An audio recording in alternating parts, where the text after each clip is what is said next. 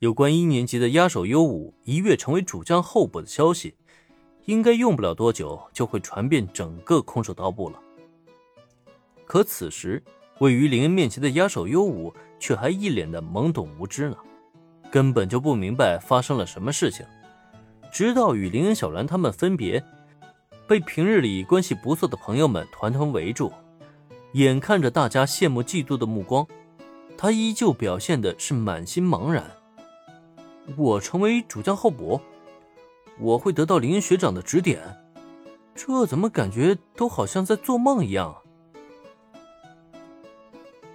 搞定此行来意之后，林恩带着小兰和原子会合，并没有和大多数同学一样在今夜留宿，而是直接回家，开启了另外一轮新的大战。由于隔天就是文化季到来了。因此，今晚的运动还是要把握一些分寸的。至少转天醒来，小兰和原子并没有因为体力耗尽而无法起床。趁着天刚蒙蒙亮，一行三人便直接前往帝丹高中，开始为今天的文化祭做出最后的规划。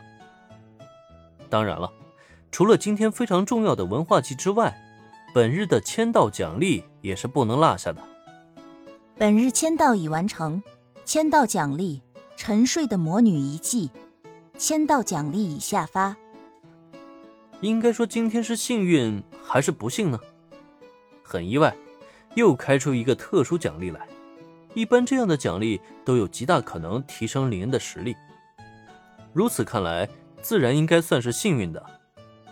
然而，前天刚得到了魔女工坊，算是魔女留下的遗产。结果今天又来一个魔女遗迹，这奖励就跟魔女过不去了，是吧？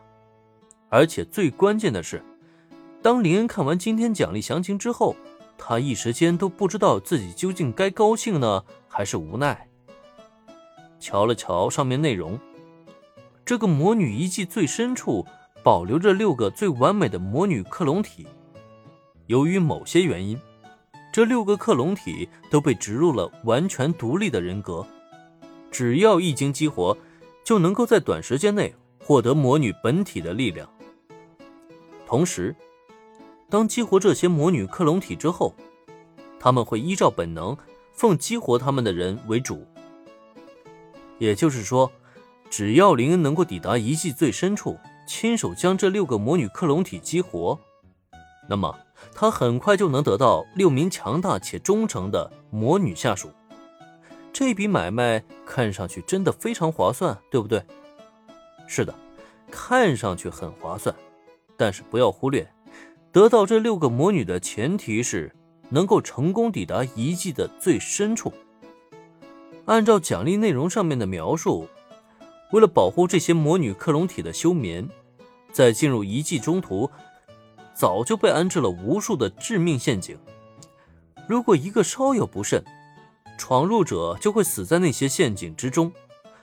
除非可以强大到无视所有陷阱，才有可能顺利到达终点。那么问题来了，以林恩现在的实力，足够他去无视掉那些远古魔女们亲手设计的陷阱吗？答案肯定是否定的。哪怕他借助干辉乐园那些妖精们的力量，恐怕也很难顺利突破重重关卡，得到那六个强大忠诚的魔女。所以才会说，今天这个奖励对林恩而言，真不知道应该是幸运还是不幸。明明好处就在眼前了，偏偏还摸不着、抓不到，这一下子就变得很是鸡肋了。林恩相当懊恼。他暂时不考虑这些了，等有机会去到魔女工坊，将魔女的一切都研究透彻之后，再去考虑突破魔女的遗迹也不迟啊。关于这个问题，林恩在做出决定以后，便很快平稳住了心态，将今天的无用奖励暂时抛到一边，就凭他如今日复一日的签到，再加上打卡任务获得的特殊奖励，早晚有一天。那沉睡在遗迹中的六个魔女克隆体都逃不过他的掌心的。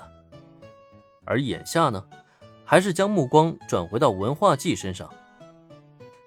由于林恩今天要参加的活动很多，所以具体什么时间段去什么地方，这就需要好好的规划一番了。首先，班级的女仆咖啡店展出肯定是要放在第一位上的。早上的这段时间里，大家基本都顾不上社团方面的展出活动，而在班级展出结束以后，接下来十分钟左右，应该都是各大社团挑战空手道部的综合格斗比赛时间。